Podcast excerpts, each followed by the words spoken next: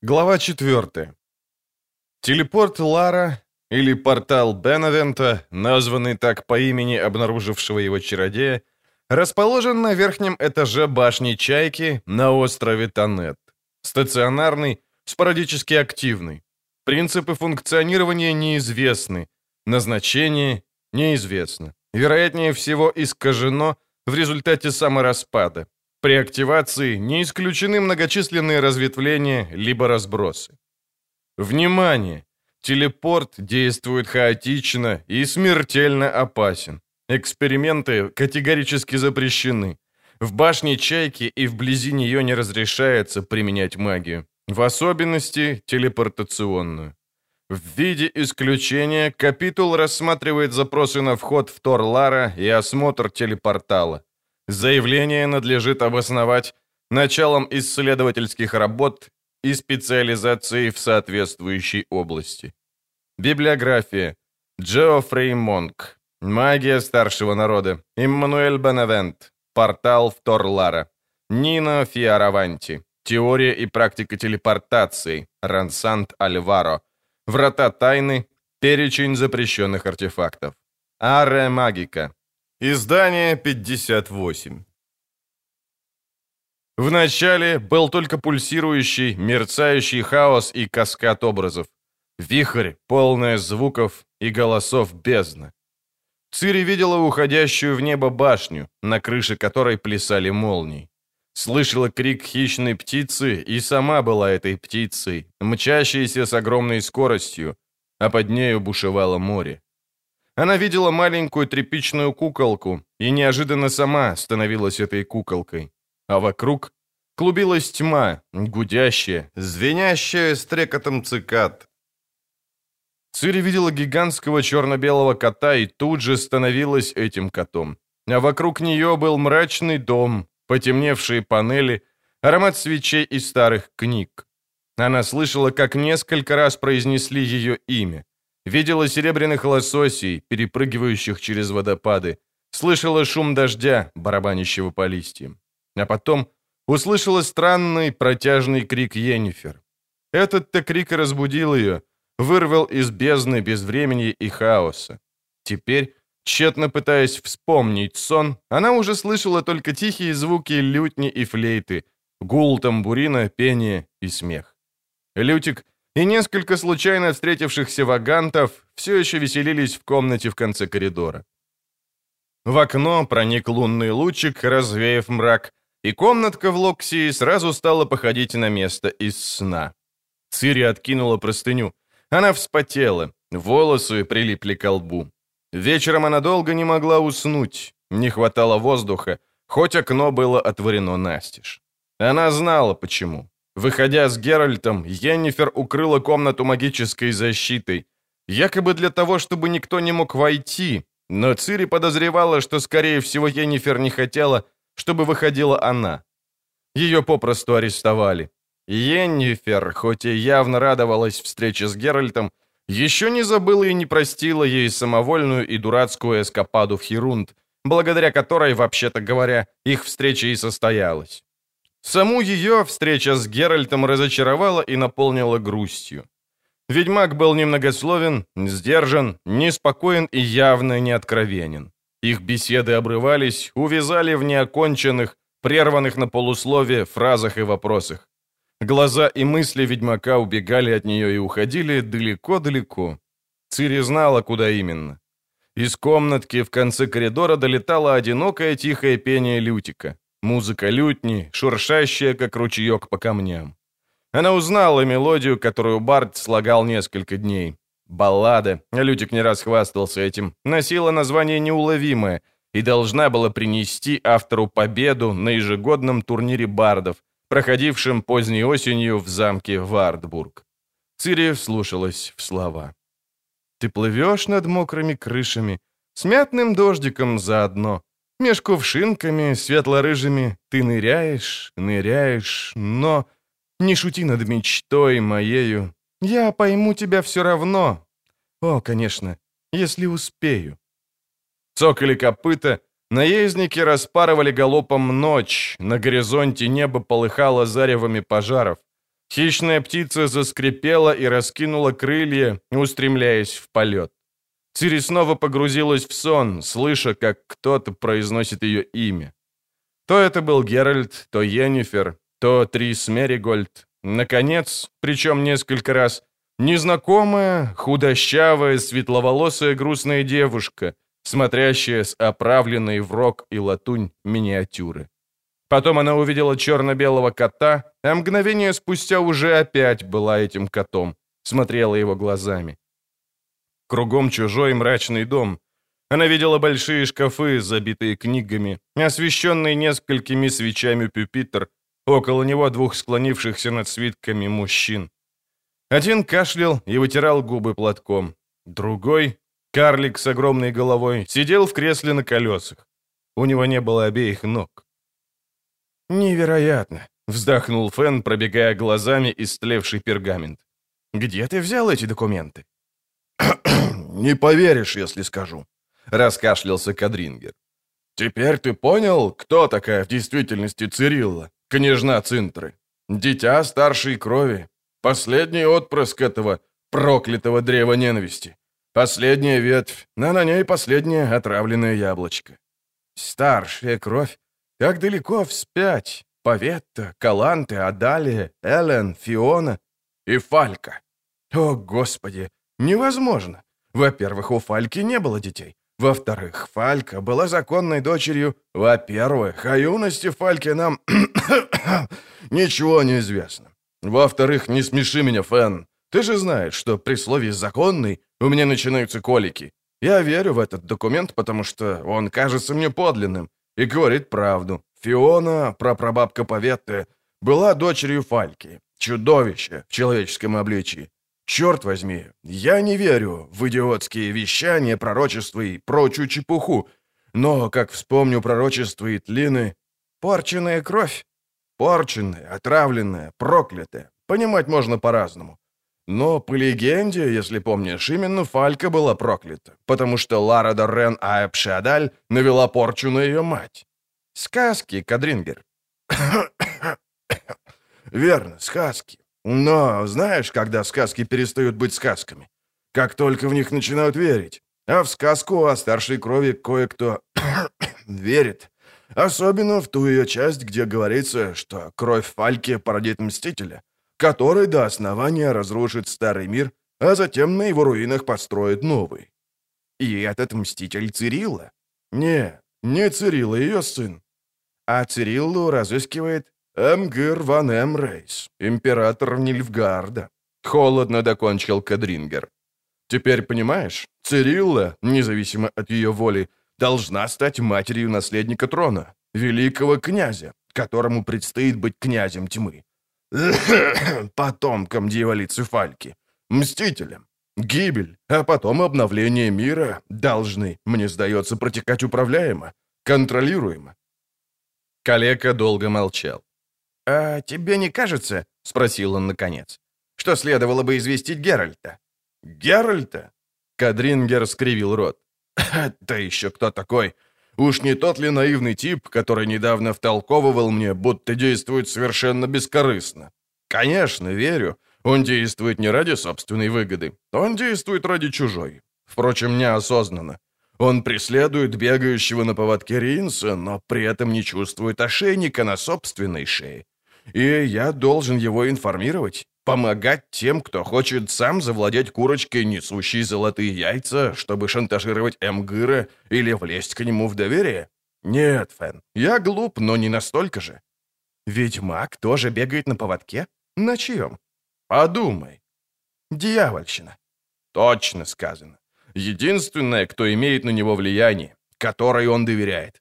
Но я ей не доверяю. И никогда не доверял. Я лично включусь в эту игру. Опасная игра, Кадрингер. Безопасных игр не бывает.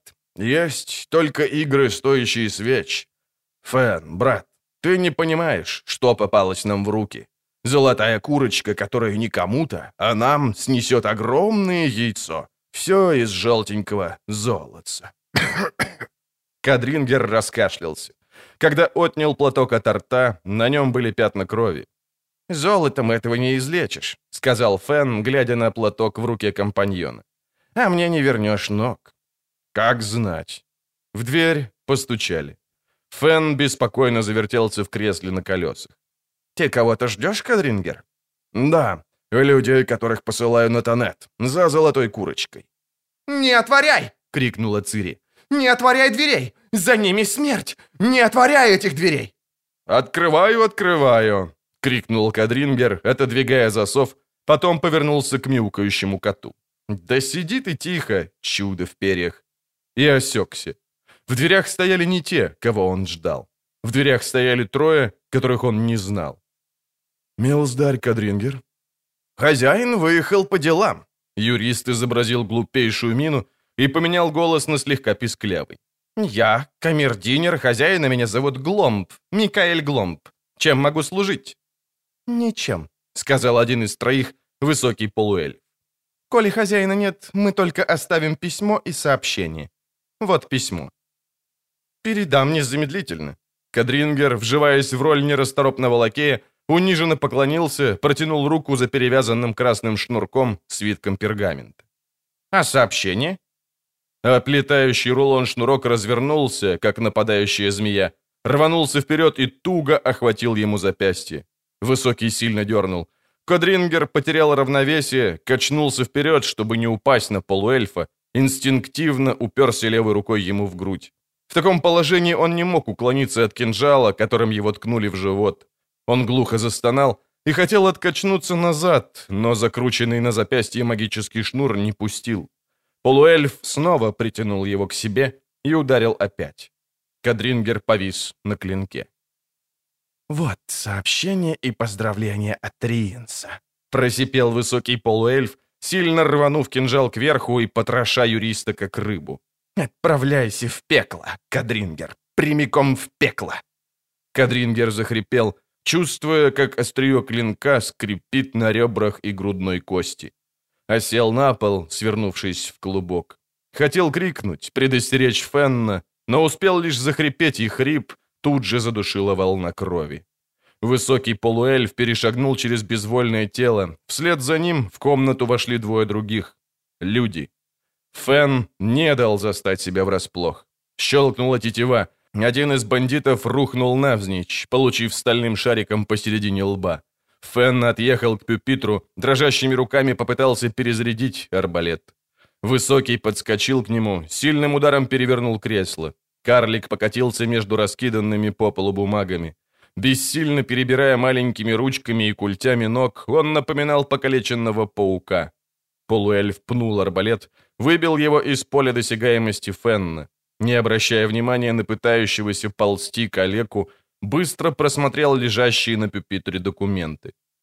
Его внимание привлекла небольшая, оправленная в рог и латунь миниатюра, изображающая светловолосую девочку.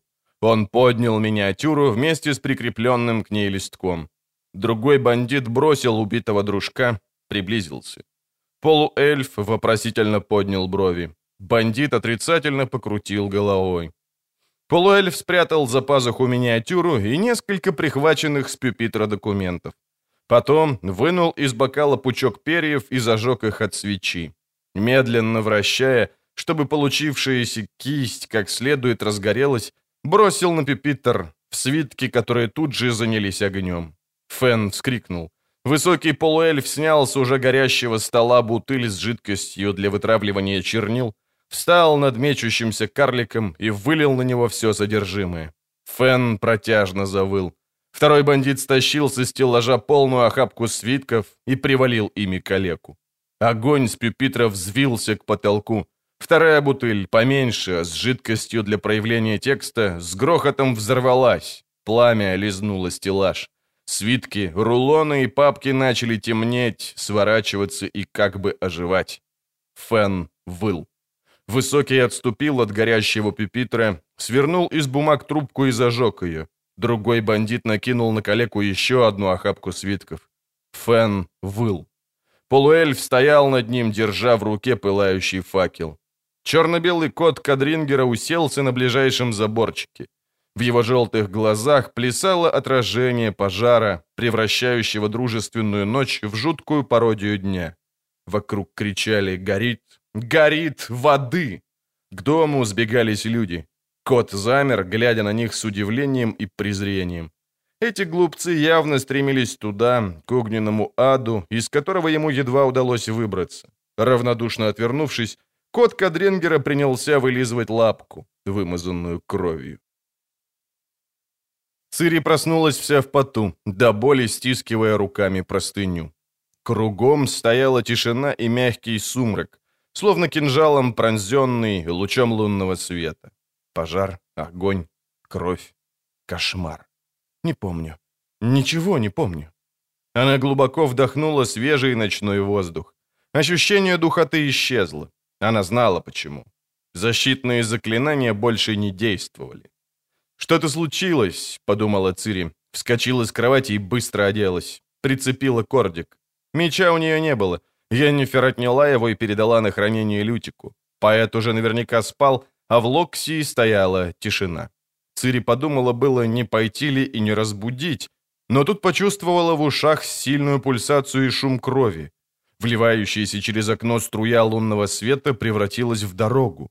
На конце дороги очень далеко были двери. Двери раскрылись. В них стояла Йеннифер. «Иди». За спиной чародейки раскрывались новые двери. Одна за другой. Бесконечное множество. Во мраке туманно проступали черные столбы колонн, а может, статуй. «Я сплю», — подумала Цири, сама не веря в это. «Я сплю. Никакая это не дорога, это свет, полоса света. По ней невозможно идти. Иди». Цири пошла. Если б не дурацкие принципы ведьмака, ни его, ни жизненная щепетильность, многие дальнейшие события протекали бы совершенно иначе многое вообще не случилось бы. И тогда история мира покатилась бы по-другому. Но история мира покатилась так, как покатилась. И исключительной тому причиной был тот факт, что у ведьмака были принципы. Проснувшись утром и почувствовав потребность сделать то, что на его месте сделал бы каждый, то есть выйти на балкончик и помочиться в цветочницу с настурциями, Геральт поступил иначе. Он был щепетилен и принципиален. Он тихонько оделся, не будя крепко спящую Йеннифер, которая лежала неподвижно и, казалось, не дышала. Да, он оделся и вышел из комнатки в сад. Банкет еще продолжался, но, судя по звукам, подходил к концу. Алхимики бы сказали, это были следы банкета. В окнах бальной залы все еще горели огни. Свет заливал атриум и клумбы с пионами. Поэтому ведьмак прошел немного дальше, к самым густым кустам, и там загляделся на светлеющее небо, уже разгорающееся на горизонте пурпурной полосой утренней зари.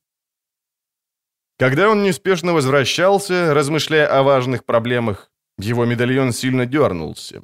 Ведьмак придержал его ладонью, чувствуя пронизывающую тело вибрацию. Было ясно. В аритузе кто-то выкрикивал заклинание. Керальт навострил уши и услышал приглушенные крики, грохот и гул, доносящиеся с галереи в левом крыле дворца. Любой другой на его месте немедленно бы развернулся и отправился в противоположную сторону, сделав вид, будто ничего не слышал. И тогда история мира, возможно, покатилась бы иначе. Но ведьмак был щепетилен и привык поступать в соответствии с дурацкими, нежизненными принципами. Когда он вбежал на галерею, а затем в коридор, там уже шел бой. Несколько бандитов в серых куртках пытались заковать поваленного на пол невысокого ростом чародея. Операцией командовал Дикстра, шеф разведки Визимира, короля Редании. Прежде чем Геральт успел что-либо предпринять, двое бандитов приперли его к стене, а третий приставил к груди трехзубый наконечник корсеки. На всех бандитах были медальоны с реданским орлом. «Это называется «попал в дерьмо и не чирикай», — тихо пояснил Дикстра, приближаясь. «А у тебя, ведьмак, похоже, врожденный талант попадать куда не надо. Стой спокойно и постарайся не привлекать к себе внимания». Реданцы, наконец, осилили невысокого чародея и подняли его с пола, держа за руки. Это был Артаут Тарранова, член капитула, позволявший видеть подробности свет, источался из шара, висящего над головой Кейры Мец, чародейки, с которой Геральт вечером болтал на банкете. Он едва узнал ее. Она сменила воздушный гипюр на строгий мужской наряд, а на боку у нее висел кинжал. «Заковать его», — кратко приказала она. В ее руке звякнули наручники, изготовленные из голубоватого металла. «Не смей!» — крикнул Таранова. «Не смей, Мец! Я член капитула!» «Был. Теперь ты обыкновенный предатель, и поступит с тобой, как с предателем. Обыкновенным». «А ты паршивая продажная девка, которая...» Кейра отступила на шаг, развернулась в бедрах и изо всей силы ударила его кулаком по лицу. Голова чародея отлетела назад, и на какое-то время Геральту показалось, что она вот-вот оторвется от туловища. Тарранова обмяк в руках державших его людей, изо рта и из носа потекла кровь. Второй раз чародейка не ударила, хотя уже занесла руку. Ведьмак заметил латунный высверк кастета на ее пальцах. И не удивился. Кейра была щупловата. Такой удар не мог быть нанесен голой рукой. Он не пошевелился. Бандиты держали его крепко, а острия продолжали упираться в грудь. Неизвестно, кстати, стал ли бы он шевелиться, если бы был свободен, да и знал ли бы, как поступить. Реданцы защелкнули наручники на вывернутых за спину руках чародея. Терранова закричал, задергался, согнулся, захрипел в позыве рвоты. Геральт уже понял, из чего сделаны наручники. Это был сплав железа и двимерита, редкого минерала, обладающего свойством глушить магические способности. Такое глушение сопровождалось довольно неприятными для магиков побочными явлениями. Кейра Мец подняла голову, откинула волосы со лба, и тут увидела Геральта. «А он что тут делает, черт побери? Как он-то сюда попал?» «Да вот, попал», — равнодушно ответил Дикстра. «Хобби у него такое — попадать куда не следует. Что с ним делать?» Кейра помрачнела, несколько раз топнула каблуком сапожка. «Стереги, у меня сейчас нет времени». Она быстро ушла. За ней последовали реданцы, волоча Терранову. Светящийся шар поплыл следом за чародейкой. Но уже наступало утро, быстро светлело. По знаку Дикстры наемные убийцы отпустили Геральта. Шпион подошел и заглянул ведьмаку в глаза. «Сохраняй полное спокойствие». «Что тут происходит? Что это?» И полное молчание. Кейрамец вернулась очень скоро и не одна. Сопровождал ее чародей с льняными волосами, которого вчера представили Геральту как Детмальда из Донарда. Увидев ведьмака, он выругался, стукнул кулаком по ладони. «Дьявольщина! Это тот самый, который так нравится Йеннифер?» «Он», — подтвердила Кейра. «Геральт из Ривии. Проблема в том, что я не знаю, как обстоят дела у Йеннифер. Я тоже не знаю», — пожал плечами Детмальд. «Во всяком случае, он уже впутался. Слишком много видел. Отведите его к Филиппе, она решит. Наденьте на него наручники». «В этом нет необходимости», — медленно проговорил Дикстра. «Я за него ручаюсь. Отведу куда следует». «Все складывается прекрасно», — кивнул Детмальд. «У нас со временем туго. Пошли, Кейра. Наверху все осложняется». «Ну и горячаться», — буркнул риданский шпион, глядя вслед уходящим. Нет опыта, вот в чем дело. А путчи и перевороты — это как окрошка. Ее положено есть холодной. Пошли, Геральт. И помни, спокойно, с достоинством, без фокусов. Не заставляй меня сожалеть о том, что я не дал тебя заковать или связать. Что тут творится, Дикстра? Ты еще не догадался? Шпион шел рядом. Трое реданцев держались позади. «Ну, скажи честно, ведьмак, как получилось, что ты сюда заявился?» Боялся, нас Турции завянут. Геральт, криво взглянул на него Дикстра. Ты вляпался в дерьмо по самую макушку. Сейчас вынурнул и держишь рот над поверхностью, но ногами все еще не достал дна выгребной ямы. Тебе подают руку помощи, рискуя свалиться туда же и испоганиться. Перестань строить из себя идиота.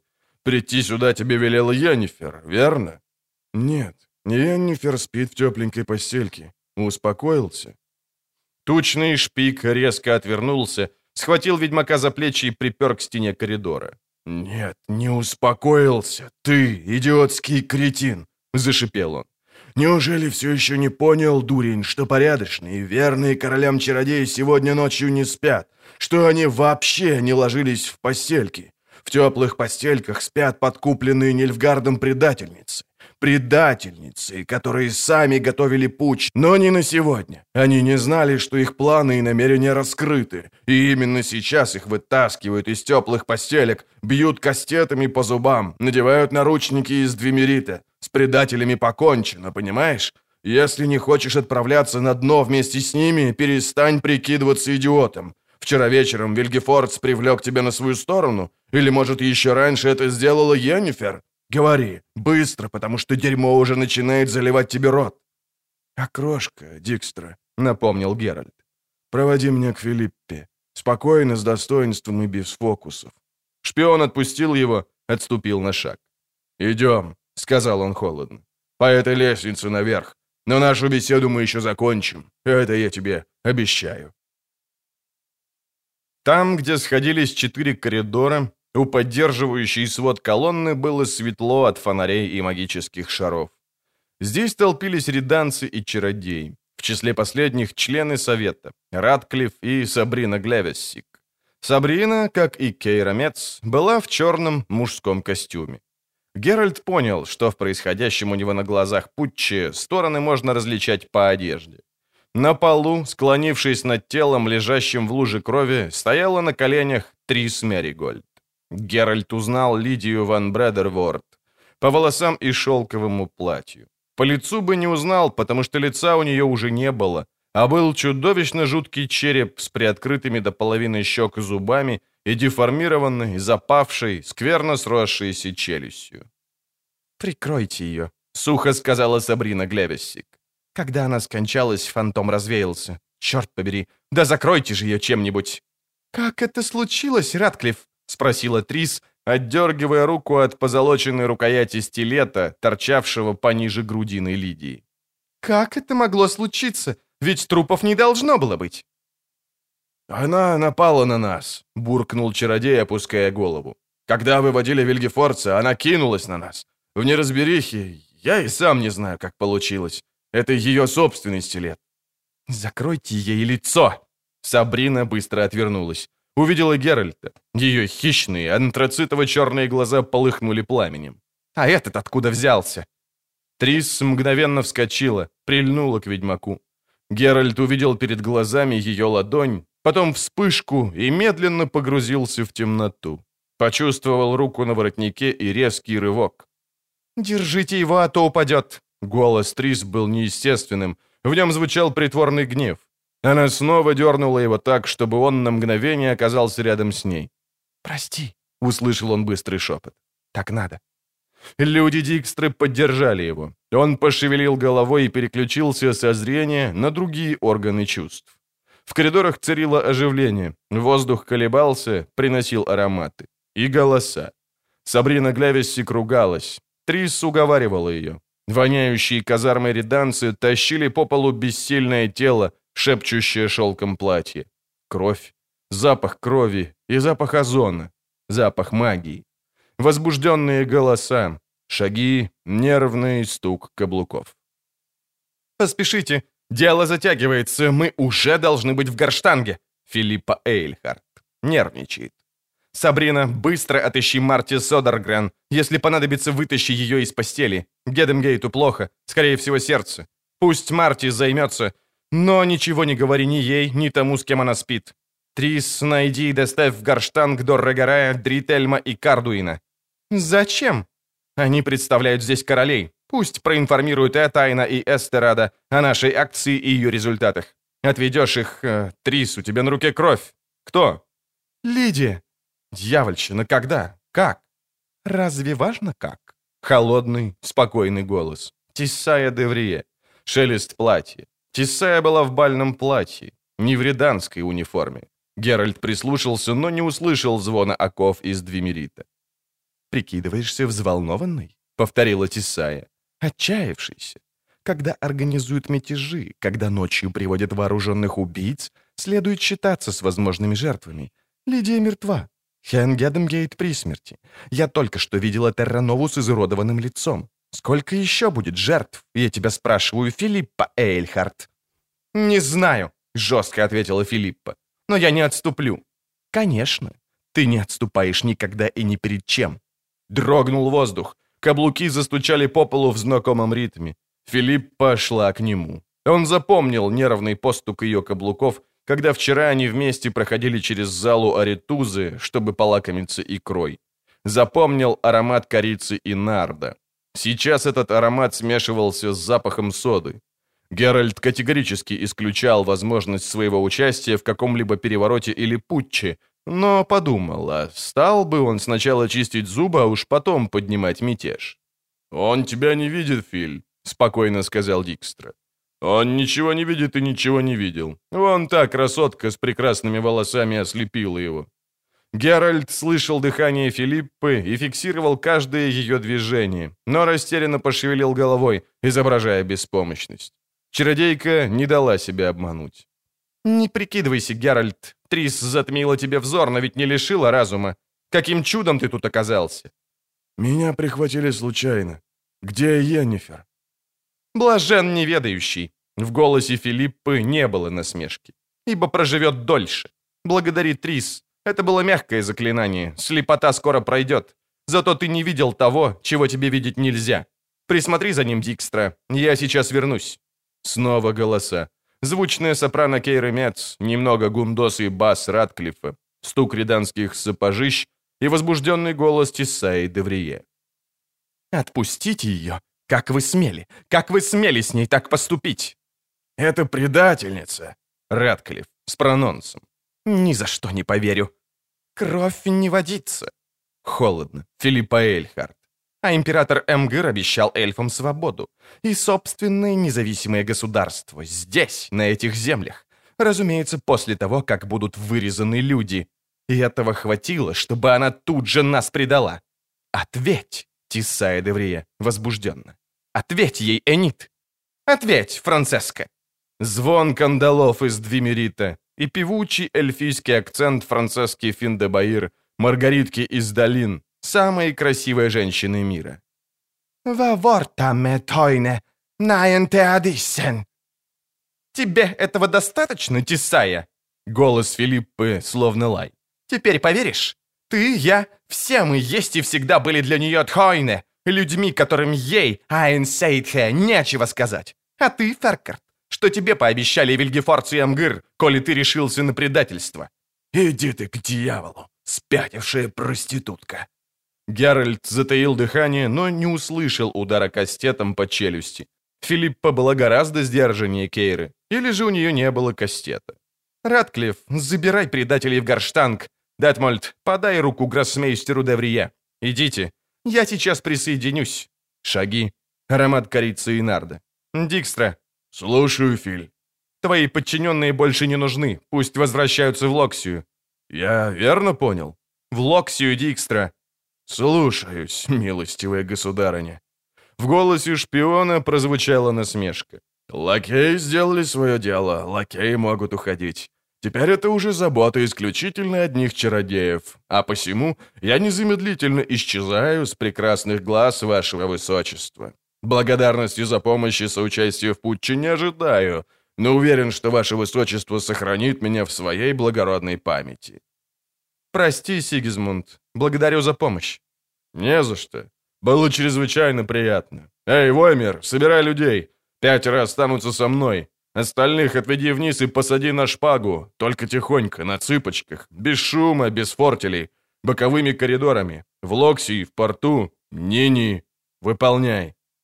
«Ты ничего не видел, Геральт», — шепотом сказала Филиппа Эйльхард, пахнув на ведьмака корицей, нардом и содой. «Ничего не слышал. С Вильгефорцем никогда не беседовал. Сейчас Дикстра заберет тебя в Локсию. Я постараюсь отыскать тебя там, когда... когда все закончится. Я кое-что обещала тебе вчера, и свое слово сдержу». «А что с Йеннифер?» «У него, кажется, заскок». Дикстра вернулся, шаркая ногами. «Яннифер, Яннифер, Яннифер и ничего больше. Оскомину набило. Не обращай на него внимания, Филь. Есть дела поважнее. У Вильгефорца нашли что-нибудь?» «Да, пожалуйста, это тебе». «Ого, Шелест разворачиваемой бумаги. «Ого! Хо-хо-хо! Прекрасно! Герцог Нитерт! Отлично! Барон...» «Пожалуйста, без имен. И очень тебя прошу, вернувшись в Третогор, не начинай сразу с экзекуций. Не вызывай скандалов прежде времени». «Не бойся. Парни из этого списка, столь падкие на нильфгардское золото, в безопасности. Пока. Это будут мои любимейшие марионеточки. Для начала подвяжу им ниточки к ручкам и ножкам, а позже накину шнурочки на шейки. А что, были и другие письма? Предатели из Каэдвена, из Тюмери, из Айдерна. Рад бы взглянуть на них хотя бы одним глазком. Знаю, что был бы рад, но это не моя работа. Те письма добыли Радклифф и Сабрина Глявессик. Уж эти-то знают, как с ними поступить. А теперь прощай, я спешу. Филь, слушай, верни ведьмаку зрение, чтобы не спотыкался на лестнице. В бальной зале Аритузы банкет все еще продолжался, но сменил характер на более традиционный и непринужденный. Столы передвинули, чародейки и чародеи натаскали в залу где-то раздобытые стулья, кресла и табуретки, расселись и предались разнообразным увеселениям, большинство которых не отличалось особой тактичностью. Многочисленная группа, окружив большущий бочонок первача, болтала и время от времени разражалась безудержным смехом. Те, кто еще совсем недавно деликатно покалывал изысканные закуски серебряными вилками, теперь бесцеремонно обгладывали бараньи ребрышки, ухватив их обеими руками. Несколько магиков резались в карты, наплевав на окружающих. Многие спали. В углу какая-то парочка бурно целовалась, и азарт, с которым это делалось, указывал на то, что поцелуями дело не ограничится. «Ты только взгляни на них, ведьмак!» Перегнулся Дикстра через поручень галереи, рассматривая чародеев сверху. «Как они самозабвенно веселятся! А тем временем их совет скрутил чуть ли не весь капитул и судит за измену и кумовство с Нильфгардом. Глянь на эту парочку. Сейчас они кинутся искать укромный уголок и еще не успеют натрахаться в досыть, как Вильгефордс будет висеть. Нет, удивителен все-таки этот мир. Заткнись, Дикстра. Дорога, ведущая в Локсию, вгрызалась зигзагом ступеней в склон горы. Ступени соединяли террасы, украшенные запущенными теперь живыми изгородями, клумбами и увядшими агавами в горшках. На одной из террас Дикстра остановился, подошел к стене, к ряду каменных химерьих голов, из пастей которых сочилась вода. Наклонился и долго пил. Ведьмак подошел к балюстраде. Море искрилось золотом, небо выглядело еще более кичевым, чем на картинах в галерее славы. Внизу виднелся отряд отосланных из Аритузы риданцев, строем направляющихся в порт. Сейчас они как раз переходили мостик, стягивающий берега каменного ущелья. Неожиданно внимание Геральта привлекла одинокая яркая фигура, бросавшаяся в глаза потому, что она быстро двигалась в сторону, противоположную риданцам в Аритузу. «Ну...» — кашлянув поторопил его Дикстра. «Пора в путь-дорогу. Если тебе не втерпешь, можешь идти один». «Как же?» — поморщился шпион. «А ты вернешься наверх спасать свою ненаглядную Йеннифер? И набезобразничаешь не хуже перепившего гнома. Пошли в Локсию, ведьмак. Или у тебя галлюцинации, или еще что-то в этом роде. Ты думаешь, я вытащил тебя из Аритузы из чувства долго скрываемой любви? «Как бы не так. Я вытащил тебя, потому что ты мне нужен». «Зачем?» «Прикидываешься? В Аритузе учатся 12 девиц из самых знатных семей Реданий.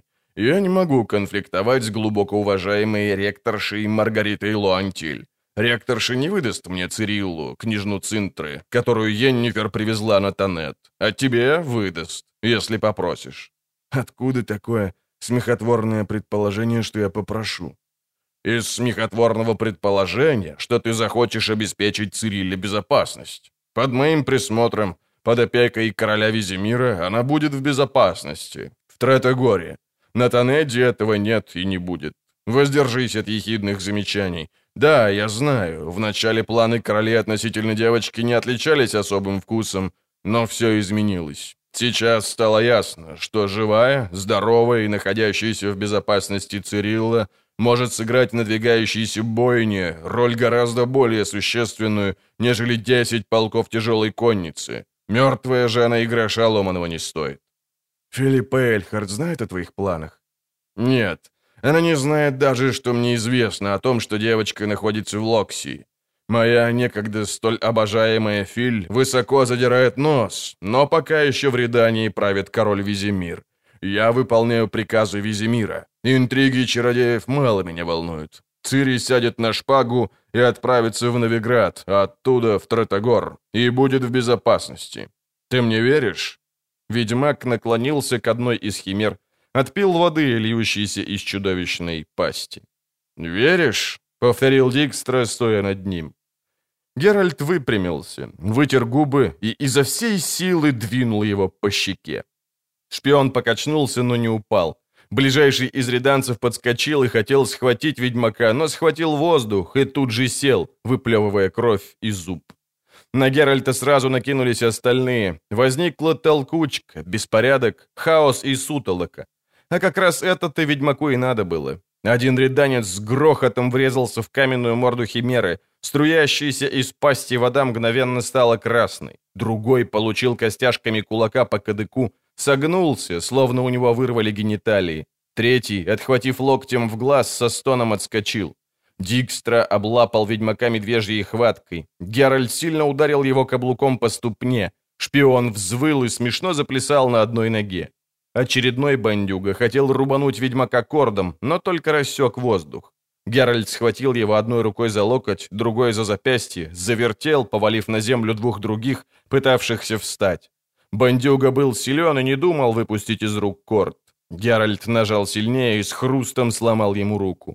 Дикстра, продолжая прыгать на одной ноге, поднял с земли корсеку и собирался пригвоздить ведьмака к стене трехзубым острием. Геральт уклонился, схватил древко обеими руками и использовал хорошо знакомый ученым принцип рычага. Шпион, видя растущие на глазах кирпичи и щели стены, отпустил Корсеку, но было поздно. Избежать удара промежностью по истекающей водой морде Химеры ему не удалось.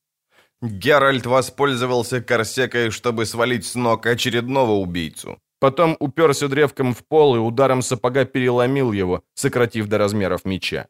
Для начала испытал палку, хлобыснув по шее Дикстру, все еще сидящего верхом на химерьей голове, и тут же утихомирил дылду со сломанной рукой. Швы дублета давно разошлись под обеими подмышками, и ведьмак чувствовал себя гораздо свободнее. Последний, еще державшийся на ногах парень, тоже налетел на ведьмака с корсекой, думая, что ее длина даст ему преимущество. Геральт ударил его по переносице. Парень с разгона уселся на горшок с агавой. Другой реданец, слишком уж упрямый, вцепился зубами в ляжку ведьмаку и больно укусил. Ведьмак разозлился не на шутку и сильным пинком лишил грузуна возможности грызть вообще что-либо и когда-либо. На ступени вбежал запыхавшийся Лютик, увидел, что творится, и побледнел, как бумага. «Геральт!» — завопил он спустя секунду. «Цири исчезла! Нету ее!» «Так я и думал». Ведьмак наградил палкой очередного реданса, не желавшего лежать спокойно. «Заставляешь себя ждать, Лютик. Я тебе еще вчера сказал. Если что-то случится, мчись со всех ног в Аритузу. Мяч принес?» «Оба!» «Второй Цирин, идиот!» Геральт, походя, треснул детину, пытавшегося выбраться из горшка с агавой. «Я в мечах не разбираюсь», — просипел поэт. «Слушай, да перестань ты их лупцевать! Что, не видишь риданских орлов, что ли? Они люди короля Визимира. Твои действия означают бунт и измену. За это можно угодить в узилище». «На эшафот», с трудом ворочая языком, проговорил Дикстра, выхватывая кинжал и приближаясь нетвердыми шагами. «Оба пойдете на эшафот!» Больше он ничего сказать не успел, потому что упал на четвереньки, получив в висок обломком древка корсеки. «Колесование!» — угрюмо оценил Лютик. «А предварительно раскаленные клещи». Ведьмак пнул шпиона по ребрам, Дикстра перевернулся на бок, как прибитый лось. «Четвертование», — вынес приговор поэт. «Прекрати, Лютик. Давай сюда оба меча и уматывай, да побыстрее. Беги с острова. Беги как можно дальше». «А ты?» «Возвращаюсь наверх. Надо спасать Цири и Йеннифер. Дикстра, лежи смирненько и оставь в покое кинжал». «Это тебе даром не пройдет», — выдохнул шпион. «Я приведу своих, я пойду за тобой». «Не пойдешь». «Пойду. У меня на борту шпаги пятьдесят человек, а цирюльника среди них нет». «Чего?» Геральт зашел шпику за спину, наклонился, схватил его за ногу, дернул, резко и очень сильно крутанул. Хрустнуло. Дикстра взвыл и потерял сознание. Лютик вскрикнул так, словно это был его собственный сустав. «То, что с моими останками сделают после четвертования», — буркнул ведьмак, — «меня уже мало волнует». В Аритузе стояла тишина. В бальной зале остались одни слабаки, которым уже не доставало сил шуметь. Геральт не стал туда заходить, не хотел, чтобы его видели. Не без труда отыскал комнату, в которой провел с Йеннифер ночь. Коридоры дворца составляли самый настоящий лабиринт, и все выглядели одинаково. Тряпичная куколка глядела на него глазами-пуговками. Он присел на кровать, крепко обхватил голову руками. На полу крови не было. Но на спинке стула висело черное платье. Йеннифер переоделась. В мужскую одежду? Униформу заговорщиков? Либо ее вытащили в исподнем, в кандалах из двимерита. В оконной нише сидела Марта Содергрен, целительница. Услышав шаги, подняла голову. Щеки у нее были мокрыми от слез. «Хэн Гяденгейт скончался», — сказала она ломким голосом. «Сердце. Я ничего не смогла сделать. Почему меня вызвали так поздно? Сабрина ударила меня по лицу. Почему? Что случилось?» «Ты Йеннифер видела?» «Нет, оставь меня. Я хочу побыть одна». «Покажи мне кратчайший путь в Гарштанг. Пожалуйста». Выше Аритузы были три зарешеченные террасы. Дальше склон горы становился обрывистым и недоступным. Над обрывом возносился Гарштанг. У основания дворец был темным, гладким, прилепившимся к скалам каменным блоком. Лишь самый высокий уровень поблескивал мрамором и витражами окон, да золотилась на солнце облицовка куполов. Мощеная булыжником дорога, ведущая в Горштанг и дальше на вершину, змеей обвивала гору. Однако была еще одна дорога, более короткая. Лестницы, соединяющие террасы, под самым горштангом, уходящие в черную пасть туннеля. Именно на них указала ведьмаку Марти Содергрен. Туннель оканчивался мостом, связывающим края пропасти. За мостом лестница шла круто вверх и сворачивала, скрываясь за каменным изломом. Ведьмак пошел быстрее. Перила лестницы украшали фигурки фавнов и нимф. Фигурки словно шевелились и казались живыми. Медальон ведьмака начал сильно дрожать. Геральт протер глаза. Кажущееся движение фигурок объяснялось тем, что камень, из которого они были вытесаны, со временем местами выветрился, был изъеден морской солью и стал пористым. К тому же, когда он проходил мимо, его глазам являлись другие участки камня. Маскирующая тонет иллюзия колебалась, исчезала. Мостик тоже частично был иллюзорным. Сквозь дырявый, как решето, камуфляж проглядывала пропасть и грохочущий на дне водопад. Здесь не было темных плит, указывающих безопасный путь. Геральт перешел мостик медленно, проверяя каждый шаг, проклиная в душе потерю времени. Оказавшись по другую сторону пропасти, он услышал шаги человека и сразу узнал его. Сверху по лестнице сбегал Доррегарай, чародей, состоящий на службе у короля Этайна из Цидариса. Геральт помнил слова Филиппа Эйльхарт. Чародеев, представителей нейтральных королей, пригласили в Горштанг в качестве наблюдателей. Но Дорре Гарай мчался по лестнице с такой скоростью, что было ясно. Приглашение внезапно отменили. «Дорре Гарай!» «Геральт!» — засопел чародей. «Ты что тут делаешь? Не стой, беги! Быстрее вниз, в Аритузу!» «Что случилось?» «Предательство!» «Что?» Дорре Гарай неожиданно вздрогнул. Как-то странно кашлянул, сразу же наклонился и упал прямо на ведьмака. Прежде чем Геральт успел подхватить его, он заметил стержень серо-перистой стрелы, торчащей у чародея из спины. Схватив чародея, он покачнулся, и это спасло ему жизнь, потому что вторая такая же стрела вместо того, чтобы пробить ему горло, ударила в слащаво ухмыляющуюся физиономию каменного фавна, отколов тому нос и часть щеки. Ведьмак отпустил Доррогорая и спрятался за балюстрадой лестницы. Чародей повалился на него. Стрелков было двое. Их шапки украшали беличьи хвосты. Один остался наверху лестницы, натянув тетиву лука, второй выхватил из ножен меч и помчался вниз, перепрыгивая сразу через несколько ступенек. Геральт скинул с себя Дорогорая, вскочил, вытащил меч. Запела стрела. Ведьмак прервал ее пение, отразив наконечник быстрым ударом клинка. Второй эльф был уже близко, но, увидев отбитую стрелу, на мгновение остановился. Только на мгновение. И тут же кинулся на ведьмака, замахнувшись мечом. Геральт парировал удар быстро, коротко, укосом, так, чтобы клинок эльфа скользнул по клинку его меча. Эльф потерял равновесие. Ведьмак медленно развернулся и рубанул его по шее, по духу. Только один раз. Этого было достаточно.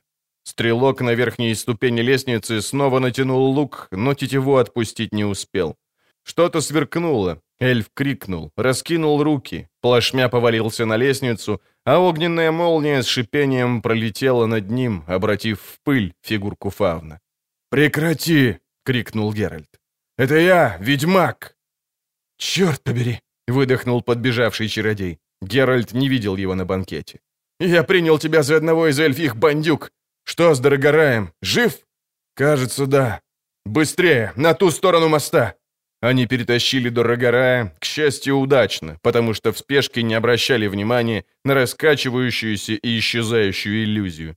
Никто за ними не гнался. Несмотря на это, чародей вытянул руку, проговорил заклинание, и очередная молния развалила мост.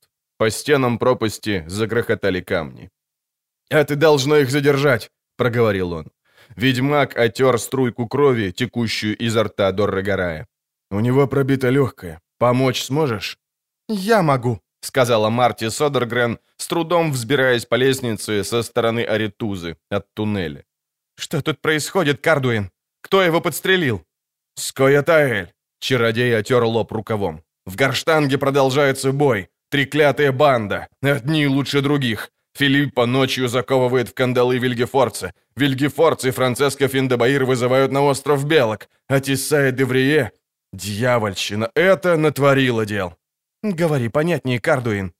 Не до болтовни сейчас. Я бегу в Локсию, оттуда немедленно телепортируюсь в Кавир. А эти тут, в Гарштанге, пусть перебьют друг дружку. Все это уже потеряло всякий смысл. Война. Здешнюю драчку затеяла Филиппа, чтобы дать королям повод начать войну с Нильфгардом. Мэва из Лирии и Домовент из Аэдирна спровоцировали Нильфгард. Вы это понимаете?» «Нет», — сказал Геральт. «И не хотим понимать. Где Йеннифер?» «Прекратите!» — крикнула Марти Содергрен, наклонившись над Доррогораем. «Помогите мне! Поддержите его! Я не могу вытащить стрелу!» Они помогли. Доррогорай стонал и дергался. Ступени лестницы тоже дрожали. Геральт вначале думал, что это результат магических заклинаний целительницы, но это был горштанг. Неожиданно разлетелись витражи. В окнах дворца замерцал огонь, заклубился дым. «Продолжают драться», — скрижетнул зубами Кардуин. «Там все кипит, заклинание на заклинании». «Заклинание? В горштанге? Там же антимагическая аура». Тисайн работа. Она, наконец, выбрала, на чью сторону встать. Сняла блокаду, рассеяла ауру и нейтрализовала Двимерит. Тогда все кинулись друг на друга. Вильгефорц и Терранова с одной стороны, Филиппа и Сабрина с другой. Треснули колонны, и обвалился потолок. А Францеска отворила входы в подземелье. Оттуда вдруг выскочили эти чертовы эльфы. Мы кричали им, что мы нейтральны, но Вильгефорд столько рассмеялся. Не успели мы организовать заслон, как Дрительм получил стрелу в глаз. Реяна превратили в утыканного стрелами ежа. Дальше я ждать не стал. Марти, долго еще? Надо сматываться. Доррогора не сможет идти. Целительница отерла окровавленные руки о белое бальное платье. «Телепортируй нас, Кардуин!» «Отсюда? Да ты никак спятила! Слишком близко Торлара! Портал Лара имитирует и искривит любую телепортировку. Отсюда нельзя телепортироваться!» «Он не может идти! Я должна остаться с ним!» «Так оставайся!» Встал Кардуин. «И ликуй! Мне моя жизнь дороже! Я возвращаюсь в Кавир! Кавир нейтрален!» Блеск. Ведьмак плюнул вслед исчезающему в туннеле чародею. Дружба и солидарность. Но и я не могу с тобой остаться, Марти. Я должен идти в Горштанг. Твой нейтральный собрат развалил мост. Другая дорога есть?» Марти Содергрен шмыгнула носом, потом подняла голову и утвердительно кивнула. Он был уже у стены Горштанга, когда на голову ему свалилась Кейра Мец. Указанная целительницей дорога вела через висячие сады, соединенные серпантинами лестниц. Лестницы густо заросли плющом и душистой жимолостью. Растения усложняли подъем, зато давали укрытие. Геральту удалось незамеченным пробраться к самой стене дворца. Кейра свалилась на него в тот момент, когда он искал вход. Оба упали в кусты терновника. «Я выбила себе зуб», — угрюмо заметила чародейка, слегка шепелявя. Она была взъерошена, растрепана, грязна, измазана штукатуркой и сажей. На щеке сиял кровоподтек. «И, кажется, сломала ногу», — добавила она, отплевываясь кровью. «Это ты, ведьмак, что ли? Я свалилась на тебя? Каким чудом?» «Вот и я тоже спрашиваю». «Меня выкинул в окно Терранова». «Встать можешь?» «Нет». «Я хочу пробраться внутрь. Незаметно. Как?» «Слушай». Кейра снова сплюнула, застонала, пытаясь приподняться на локти. «Что, все ведьмаки такие психи? В Горштанге идет бой. Там творится такое, что аж штукатурка сыплется со стен. Тебе обязательно надо набить себе шишки? Без них ты не можешь?» «Нет, я ищу Йеннифер». «Хм». Кейра отказалась от попыток привстать. Легла. «Хотелось бы, чтобы и меня хоть кто-нибудь так любил. Возьми меня на руки». «Может, в другой раз. Я маленько тороплюсь». «Возьми меня на руки, говорю. Покажу дорогу в Горштанг. Мне необходимо добраться до этой суки Терановы. Ну, чего ждешь? Сам ты входа не найдешь, а если и найдешь, тебя тут же пришьют подлецы-эльфы. Я не могу идти, но еще в состоянии бросить парочку заклинаний. Тот, кто встанет у нас на пути, пожалеет». Она охнула, когда он ее поднимал. «Прости». «Пустое». Она обхватила его шею руками. «Нога, понимаешь. А от тебя все еще несет духами. Нет, не сюда. Вернись и иди наверх. Есть другой вход, со стороны Торлара. Может, там нет эльфов? Ай, осторожней, черт!» «Прости. Откуда тут взялись скаятаэли?» «Ждали в подземельях. Тонет пуст, как выеденное яйцо. Там есть огромная каверна. Туда можно заплыть на корабле, если знать откуда. Кто-то им выдал... Ай, осторожней, не тряси так!» «Прости, значит, белки приплыли морем? Когда?» «Черт их знает, когда. Может, вчера, может, неделю назад. Мы охотились на Вильгефорца, а Вильгефорц на нас. Вильгефорц, Францеско, Терранова и Феркарт. Здорово они нас уделали. Филиппа-то думала, что они собирались постепенно перехватить власть в капитуле, чтобы влиять на королей. А они, оказывается, надумали прикончить нас во время большого сбора. Геральт, мне не выдержать. Нога. Положи меня на минутку. Ау! Кейра, у тебя открытый перелом. Кровь течет через голенище. «Заткнись и слушай. Речь о твоей Йеннифер. Мы вошли в Горштанг, в зал совещаний. Там антимагическая блокада, но она на Двимерит не действует. Мы чувствовали себя в безопасности. Началась склока, ругань. Тесая и нейтралы кричали на нас, мы орали на них, а Вильгефорд смолчал и усмехался. «Повторяю, Вильгефордс — предатель! Он стакнулся с Эмгыром из Нильфгарда, втянул в заговор других, предал орден, изменил нам и королям». «Помаленьку, Филиппа. Я знаю, благосклонность Визимира тебе важнее солидарности братства. Тоже относится и к тебе, Сабрина, ибо такую же роль ты играешь при дворе в Каэдвене. Кейра Мец и Трис Меригольд представляют интересы Фольтеста из Тимерии, Радклифф — орудие Демовенда Айдирнского. Какое это имеет отношение, Тесая, к... Интересы королей не обязательно должны совпадать с нашими. Я точно знаю, в чем дело. Короли начали истреблять эльфов и других нелюдей. Может быть, ты, Филипп, посчитаешь это справедливым. Может быть, ты, Радклифф, считаешь правильным помогать армии Демовенда устраивать облавы на Скаэтаэлей?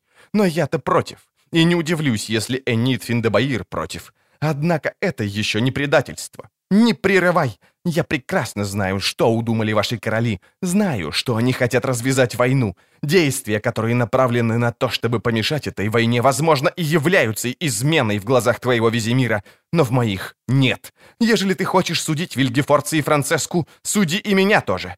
О какой войне тут шумят? Мой король, Эстерат из Кавира, не поддержит агрессивных действий против империи Нильфгард. Кавир есть и будет нейтральным. Ты член Совета, Кардуин, а не посол своего короля. И кто это говорит? Сабрина? Довольно, хлопнула ладонью по столу Филиппа. Я удовлетворю твое любопытство, Кардуин. Тебя интересует, кто готовит войну? Ее готовит Нильфгард, который намерен напасть на нас и уничтожить. Но Эмгир Ван Эмрейс не забыл Содденский холм и на этот раз решил оградить себя, выключив чародеев из игры. Для этого он установил контакт с Вильгефорцем из Роггевена, купил его, пообещав власти почести. Да, Тисая, Вильгефорцу, герою Соддена, светило стать наместником и хозяином всех завоеванных стран Севера. Именно Вильгефорц при поддержке Терранова и Феркарта должен был управлять провинциями, которые будут созданы на месте захваченных королевств. Именно ему досталась бы честь хлестать бичом спины заселяющих эти страны невольников, вкалывающих, прости за грубое слово, на империю. А Францеска Финдабаир, Энит Англианна, надеялась стать королевой государства свободных эльфов. Конечно, под Нильфгардским протекторатом, но эльфов это устроило бы, если только император Эмгир позволит им уничтожать людей. А эльфам не надо ничего больше, как только истреблять Дхойне.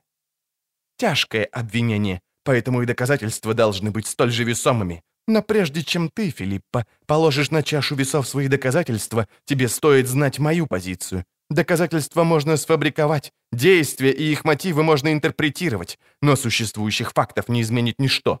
Ты разрушила единство и солидарность братства, Филиппа Эйльхарт. Ты заковала членов капитула в кандалы, словно бандитов. Поэтому не смей предлагать мне место в новом капитуле, который намеревается сколотить продавшиеся королям шайка путчистов.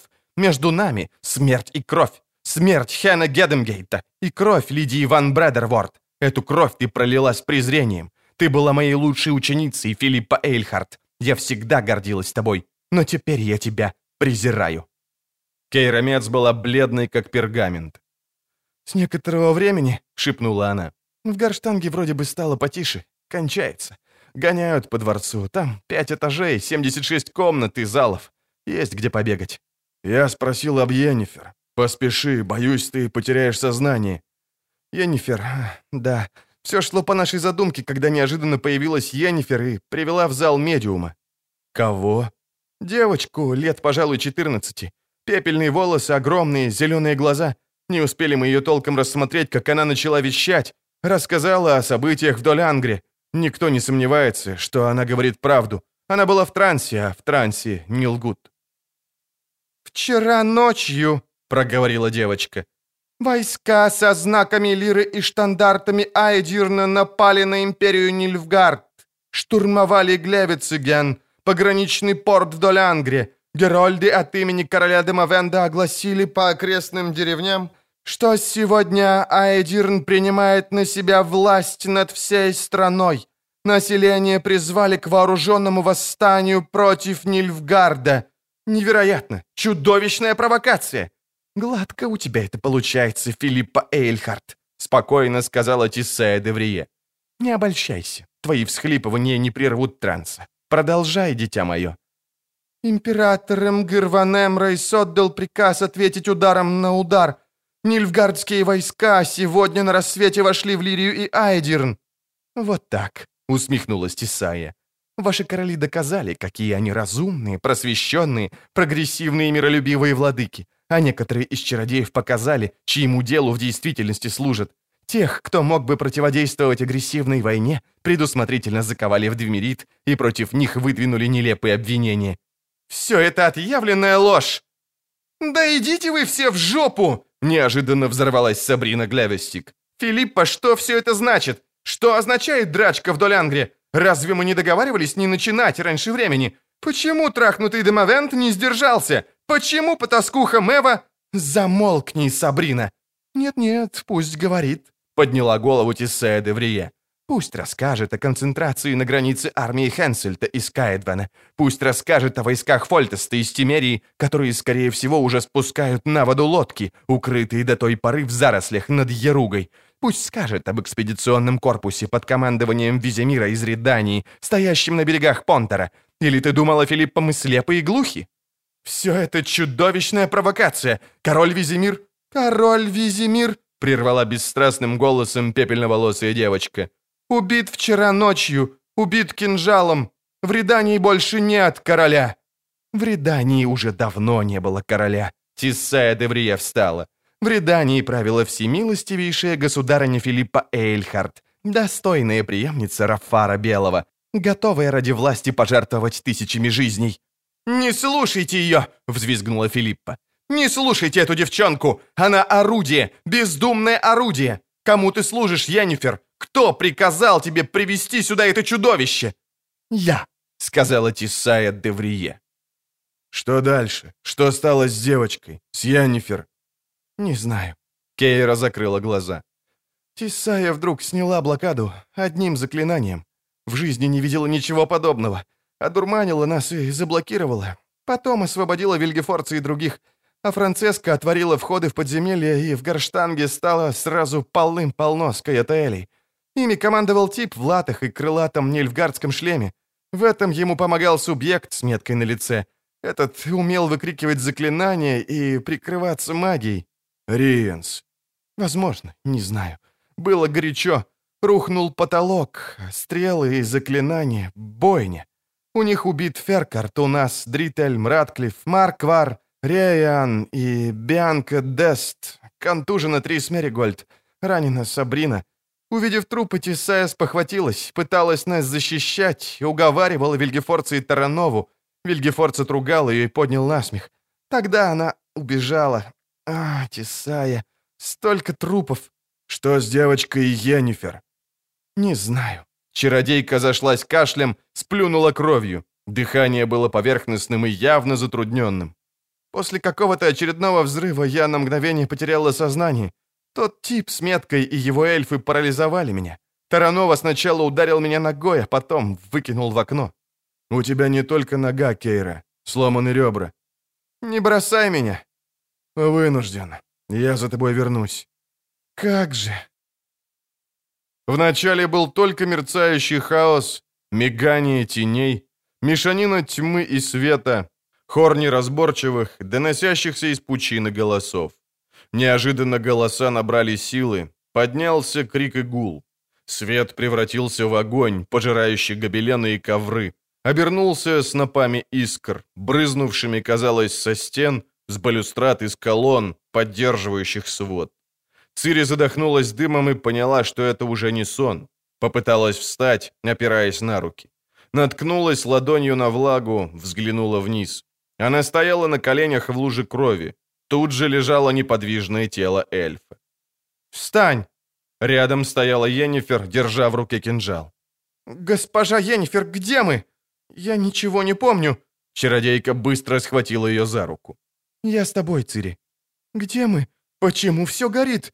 Кто этот, ну, мертвец?» «Когда-то, столетия назад, я сказала тебе, что хаос протягивает к тебе руки. Помнишь?» «Нет, вероятно, не помнишь.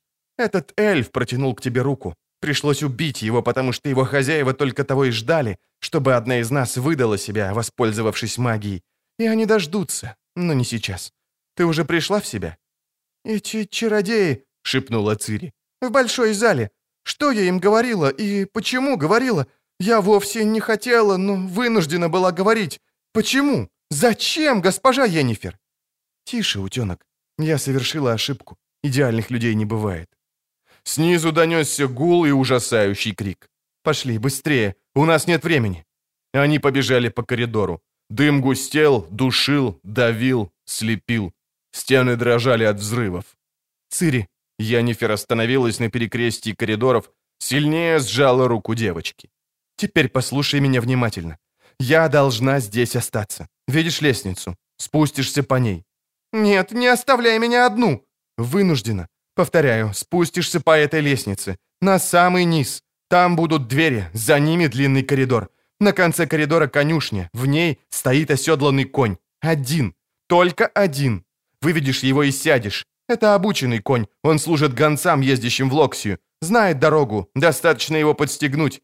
Когда будешь в Локсии, отыщешь Маргариту и отдашься под ее защиту. Не отходи от нее ни на шаг. «Госпожа Енифер, нет, я не хочу оставаться одна!» «Цири», — тихо сказала чародейка. «Когда-то я уже сказала тебе, что все, что я делаю, делается ради твоего блага. Поверь мне, пожалуйста, поверь. Беги, Цири уже была на лестнице, когда снова услышала голос Йеннифер. Чародейка стояла около колонны, упершись в нее лбом. «Я люблю тебя, доченька», — еле слышно шепнула она. «Беги». Ее окружили на середине лестницы. Сразу два эльфа с беличьими хвостами на шапках, сверху человек в черной одежде. Цири, не раздумывая, перескочила через поручни и бросилась в боковой коридор. Они последовали за ней. Она бежала быстрее и запросто убежала бы, если б коридор не оканчивался оконным проемом. Она выглянула. Вдоль стены шел каменный выступ, шириной не больше двух ладоней. Цири перебросила ноги через подоконник и вышла. Отодвинулась от окна, прижалась спиной к стене. Вдалеке блестело море. Из окна высунулся эльф. У него были светлые волосы и зеленые глаза, на шее шелковый платок. Цири быстро отодвинулась, перемещаясь к другому окну. Но в него выглянул человек в черной одежде. У этого глаза были темные и отвратные. На щеке красовалось пятно. «Ну вот и конец, девка!» Она оглянула вниз. Под собой очень далеко увидела двор, а над двором, в каких-нибудь десяти футах ниже выступа, на котором она стояла, был мостик, соединяющий две галерейки. Только дело в том, что это не был мостик. Это были жалкие остатки мостика. Узкая каменная кладка с остатками разбитых поручней. «Ну чего ждете?» — крикнул человек с пятном. «Вылезайте и хватайте ее!» Светловолосый эльф осторожно поставил ноги на выступ, прижался спиной к стене, протянул руку. Он был совсем близко. Цири сглотнула. Каменная кладка, остатки мостика, была не уже балансира в Каэр-Морхене. Она десятки раз прыгала на балансир, умела амортизировать прыжок и удерживать равновесие. Но ведьмачий балансир отделяли от земли 4 фута, а под каменным мостиком зияла пропасть настолько глубокая, что плиты двора казались меньше ладони. Она прыгнула, опустилась, покачнулась, удержала равновесие, ухватилась за остатки поручней. Уверенным шагом достигла галереи. Не могла удержаться, обернулась и показала преследователям согнутую в локте руку. Жест, которому ее научил краснолют Ярпин Зигрин. Человек с отметиной громко выругался. «Прыгай!» — крикнул он светловолосому эльфу, стоящему на выступе. «Прыгай за ней!» «Да ты никак рехнулся, Риенс!» — холодно сказал эльф. «Прыгай сам, если хочется!» Удача, как водится, недолго сопутствовала ей. Когда она сбежала с галереи и выбралась за стену в кусты терновника, ее схватили. Схватил ее и сжал чертовски сильно невысокий полноватый мужчина с припухшим носом и разбитой губой. «Ну и готово», — прошипел он. «Готово, пташечка». Цири дернулась и взвыла, потому что руки, сжимавшие ей плечи, причинили дикую, лишающую силы боль. Мужчина захохотал. «Не трепыхайся, серая пташечка, не то подпалю тебе перышки. Ну-ка дай взглянуть на птенчика столь милого сердцу Эмгира ван Эмрейса, императора Нильфгарда, и Вильгефорца тоже». Цири перестала вырываться. Невысокий мужчина облизнул разбитую губу. «Интересно», — снова зашипел он, наклоняясь к ней. «Вроде бы такая ценность, а я, понимаешь, не дал бы за тебя и ломаного гроша. Глянь ты, до чего ж обманчиво бывает внешность. Ха -ха. Ну, сокровище мое. А если б, к примеру, подарочек Эмгеру преподнесет не Вильгефордс, не Ринс, не тот модник в шлеме с перьями, а старый Терранова? Как отблагодарит Эмгир старого Терранову? Что скажешь, пташечка? Ты же мастерица пророчествовать. Его дыхание смердило невыносимо. Цири отвернулась, скривилась. Он понял ее неверно. «Не щелкай на меня клювиком, пташечка. Я не боюсь птичек. Или надо бояться? Что скажешь, фальшивая ворожейка, подставная прорицательница? Должен я бояться пташек?» «Должен», — шепнула Цири, чувствуя головокружение и неожиданно охвативший ее холод. Терранова засмеялся, откинув голову назад. Смех перешел в вопль боли. Сверху опустилась большая серая сова и впилась ему когтями в глаза. Чародей выпустил Цири, резким движением сбросил с себя сову и тут же рухнул на колени, схватившись за лицо. Меж пальцев хлынула кровь. Цири вскрикнула, попятилась. Терранова отнял от лица окровавленные руки. Диким рвущимся голосом принялся было выкрикивать заклинание, но не успел. За его спиной возникла размытая фигура. Ведьмачий клинок просвистел в воздухе и перерубил ему шею под самым затылком. «Геральт!» Цири!» «Отложите нежности на потом!» — крикнула с каменной стены сова, оборачиваясь темноволосой женщиной. «Уходите! Сюда бегут белки!» Цири высвободилась из рук Геральта, глянула недоуменно. На сидящую на стене женщину сову было страшно смотреть. Обожженная, обшарпанная, измазанная пеплом и кровью, выглядела она ужасно. «Ты, маленькое чудовище!» — сказала женщина-сова, глядя на нее сверху. «За твое несвоевременное прорицание тебя надо было бы... Но я кое-что обещала твоему ведьмаку, а я всегда держу слово. Я не смогла дать тебе Риинса, Геральт. Взамен даю ее, живую. Бегите!» Кагыр Маурдыфин Аэбкелах был взбешен. Девчонку, которую ему приказали схватить, он видел всего минуту, но не успел ничего предпринять, потому что эти чертовы чародеи распалили в горштанге такое пекло, что невозможно было что-либо сделать. Кагыр заплутал в дыме и пожаре, вслепую кружил по коридорам, метаясь по лестницам и галереям, проклиная Вильгефорца, Ринса, себя и весь мир. От встреченного эльфа он узнал, что девчонку видели за стенами дворца, бегущей по дороге на Аритузу. И тут счастье улыбнулось Кагыру. Скоя-Таэли обнаружили в конюшне оседланного коня. «Беги быстрее, Цири, они близко. Я задержу, а ты беги. Беги, что есть мочи, как на мучильне». «Ты тоже оставляешь меня одну?» «Я следом, только не оглядывайся». «Дай мой меч, Геральт!» Он взглянул на нее. Цири невольно попятилась. Таких глаз она не видела у него никогда. «Получив меч, ты вынуждена будешь убивать. Сможешь?» «Не знаю. Дай меч!» «Беги и не оглядывайся». На дороге зацокали копыта. Цири обернулась и замерла, парализованная страхом. Ее догонял черный рыцарь в шлеме, украшенном крыльями хищной птицы. Крылья шумели, развивался черный плащ, конские подковы выбивали искры из булыжников дороги. Цири не могла пошевелиться. Черный конь прорвался сквозь придорожные кусты. Рыцарь громко крикнул. В крике этом была цинтра. Ночь, смерть, кровь и пожар. Цири переборола обессиливающий страх и бросилась бежать. С разбега перепрыгнула живую изгородь и упала на каменные плиты маленького дворика с бассейном и фонтаном. Отсюда не было выхода. Дворик окружали высокие и гладкие стены. Конь захрипел у нее за спиной. Она попятилась, споткнулась и вздрогнула, уткнувшись спиной в твердую и податливую стену. Ловушка. Хищная птица захлопала крыльями, срываясь в полет. Черный рыцарь рванул коня, перескочил через живую изгородь, отделяющую его от двора.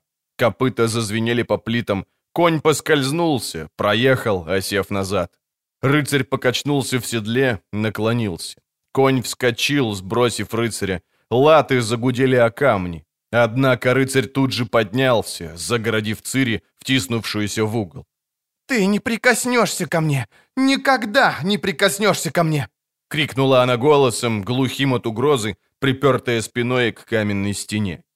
«Должен. Я выполняю приказ». Когда он протянул к ней руку, страх вдруг исчез. Его место заняла дикая ярость. Напряженные, застывшие в предплечье мышцы заработали как пружины. Все выученные в Каэр-Морхене движения исполнились сами собою, гладко и плавно. Цири прыгнула. Рыцарь кинулся на нее, но он не был готов к пируэту, с помощью которого она запросто вывернулась за пределы его рук. Меч взвыл и укусил, безошибочно попав между пластинами лад. Рыцарь покачнулся, упал на одно колено. Из-под наплечника брызнула светло-красная струйка крови. Яростно вереща, Цири снова обошла его пируэтом, снова ударила, на этот раз прямо в купол шлема, повалив рыцаря на другое колено. Бешенство и злоба совершенно ослепили ее. Она не видела ничего, кроме ненавистных крыльев. Посыпались черные перья. Одно крыло отлетело, второе упало на окровавленный наплечник. Рыцарь, все еще тщетно пытаясь подняться, попробовал остановить клинок, схватив его железной перчаткой, но ведьмачье острие разрубило кольчугу и поранило руку. После очередного удара упал шлем. Цири отскочила, чтобы набрать инерции для последнего, смертельного удара. И не ударила. Не было черного шлема, не было крыльев хищной птицы. шум которых преследовал ее в ночных кошмарах. Больше не было черного рыцаря из Цинтры. Перед ней в луже крови стоял на коленях бледный темноволосый юноша с ничего не понимающими голубыми глазами и губами, искривленными гримасой ужаса. Черный рыцарь из Цинтры пал под ударами ее меча, перестал существовать. От жутких крыльев остались обрубленные перья. Изумленный, сжавшийся, истекающий кровью парнишка был никем. Она никогда раньше не видела его и не знала. Он был ей безразличен. В ней не было ни страха, ни ненависти. И она не хотела убивать. Она бросила меч на плиты двора, повернулась, слыша крики скаятаэлей, приближавшихся со стороны Гарштанга. Поняла, что еще мгновение, и они окружат ее во дворе. Поняла, что нагонят на дороге. Необходимо было опередить их. Она подбежала к вороному коню, перебирающему подковами на плитах двора, криком послала его в галоп, на бегу, заскакивая в седло. «Оставьте меня!» — простонал Кагыр Маурдыффин Аэбке отталкивая здоровой рукой поднимающих его эльфов. «Ничего не случилось. Пустяковая рана. Ловите ее! Ловите девчонку!» Один из эльфов крикнул. На лицо Кагыра брызнула кровь. Другой Скаятаэль покачнулся, закружился и упал на колени, обеими руками хватаясь за рассеченный живот. Остальные отскочили, рассыпались по дворику, сверкая мечами. На них напало белоголовое чудовище. Прыгнуло со стены, с высоты с которой невозможно было спрыгнуть, не сломав ног. Невозможно было опуститься мягко, завертеться в неуловимом глазами пируэте и за долю секунды убить. Но белоголовое чудовище совершило это и начало убивать. Скаятаэли дрались ожесточенно. На их стороне было количественное преимущество, но шансов не было никаких. На глазах Кагыра, широко раскрытых от ужаса, свершалась бойня. Сероволосая девочка, только что ранившая его, была быстрой, была невероятно ловкой, словно кошка, защищающая котят. Но белоголовое чудовище, влетевшее между скаятаэлями, было зерриканским тигром. Сероволосая девочка из Синтры, которая по неведомой причине не убила его, казалась сумасшедшей. Белоголовое чудовище не было сумасшедшим. Оно было спокойным и холодным. Оно убивало спокойно и холодно. У Скаэтаэли не было никаких шансов выжить. Один за другим они замертво валились на плиты двора но не отступали. Не убегали, даже оставшись вдвоем, и вновь и вновь нападали на белоголовое чудовище. На глазах Кагыра чудовище одному отрубило руку повыше локтя, другого как бы лишь мимолетно коснулось, однако этот почти незаметный удар отбросил эльфа назад, перекинул через парапет фонтана и повалил в воду. Вода выплеснулась через край бассейна карминовой волной. Эльф с отрубленной рукой стоял на коленях у фонтана, дурными глазами глядя на истекающую кровью культю. Белоголовое чудовище схватило его за волосы и быстрым движением меча перерезало горло. Когда Кагыр открыл глаза, чудовище было рядом. «Не убивай», — прошептал рыцарь, отказавшись от попыток подняться со скользких от крови плит. Рассеченная сероволосой девочкой рука перестала болеть, занемела. «Я знаю, кто ты, Нильфгардис». Белоголовое чудовище пнуло шлем с обрубленными перьями. «Ты преследовал ее упорно и долго, но больше ты не сможешь причинить ей зла». «Не убивай». «Почему? Ну давай, хотя бы один факт в свою пользу, хотя бы один, и поспеши». «Это я», — прошептал Кагыр. «Это я вывез ее тогда из Синтры, из пожара. Я спас ее, спас ей жизнь. Когда Кагыр открыл глаза, чудовища уже не было, а он лежал во дворе, один, окруженный трупами эльфов. Вода в фонтане играла, переливаясь через край, размывала кровь на плитах. Кагыр потерял сознание. У основания башни пристроилось здание, образующее одну большую залу, вернее, нечто вроде атриума. Сплошь издырявленная крыша над перестилем, вероятно, иллюзорная, опиралась на колонны и пилястры, выполненные в виде скупа одетых кариатид с восхитительными бюстами.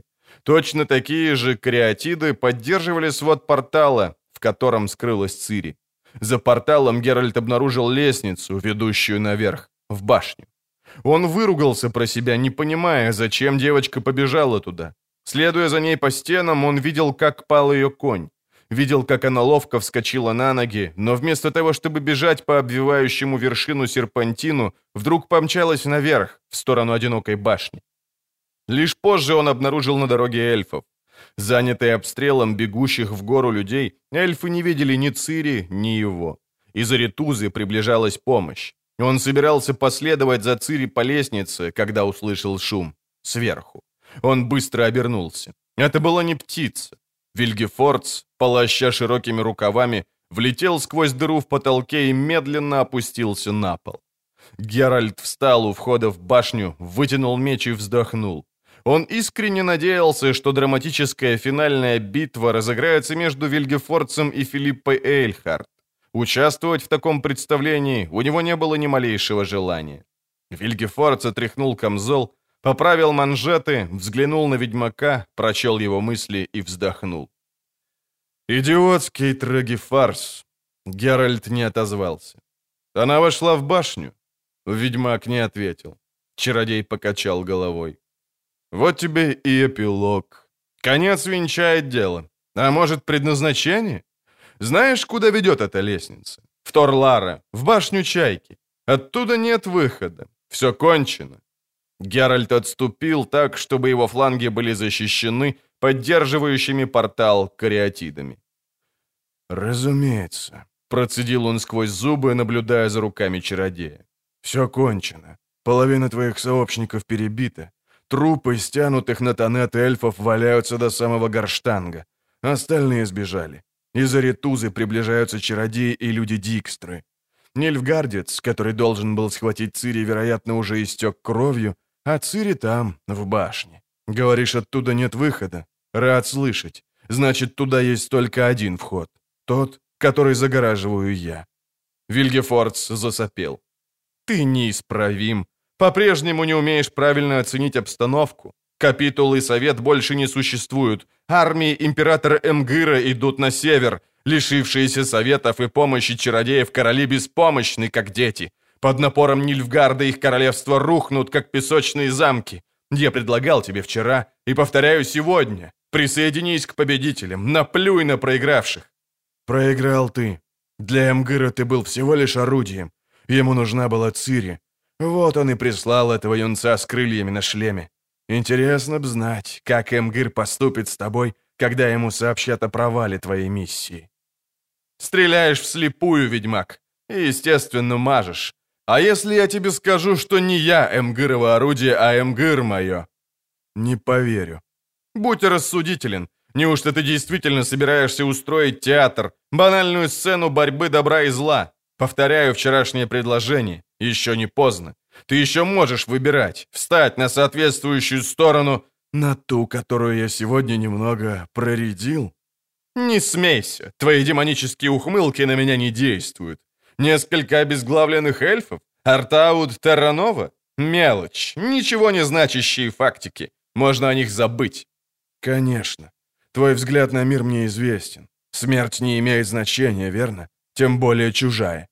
Не будь банальным. Мне жаль Артауда, но что поделаешь? Назовем это взаиморасчетами. В конце концов, я дважды пытался тебя прикончить. Эмгир торопил, поэтому пришлось напустить на тебя убийц. Всякий раз я делал это с искренним нежеланием. Я, понимаешь ли, не теряю надежды, что когда-нибудь нас изобразят на одном полотне. Отбрось надежду, Вильгефордс. Убери меч. Войдем вместе в Торлара. Успокоим дитя старшей крови, которое где-то там, наверное, умирает от страха. И уйдем отсюда, вместе. Ты будешь рядом с ней. Увидишь, как исполняется ее предназначение. А император, ну что ж, император получит то, что хотел. Ведь я забыл тебе сказать, что хотя Кадрингер и Фен мертвы, но их дела и идеи по-прежнему живы и чувствуют себя неплохо. Врешь. Уходи, пока я не наплевал тебе в рожу. Поверь, у меня действительно нет желания убивать тебя. Я вообще убиваю неохотно. Правда? А Лидия Ван Бредерворд? Не произноси этого имени, ведьмак, поморщился чародей. Геральт крепче сжал рукоять меча, насмешливо улыбнулся. «Почему Лидия должна была умереть, Вильгефордс? Почему ты приказал ей умереть? Чтобы отвести внимание от себя, верно? Выгадать время, чтобы иммунизироваться на Двимерит и послать телепатический сигнал Ринсу. Бедная художница Лидия с изуродованным лицом. Все знали, что она ничего не значащая особа. Все, кроме нее. Молчи! Ты убил Лидию, чародей. Воспользовался ею, а теперь хочешь воспользоваться Цири с моей помощью? Нет, ты не войдешь в Торлара. Чародей отступил на шаг. Геральт напружинился, ожидая прыжка и удара. Но Вильгефордс не сделал ни того, ни другого. Он просто отвел руку немного в сторону, и Геральт тут же увидел, как в руке буквально из ничего материализовалась толстая шестифутовая палка.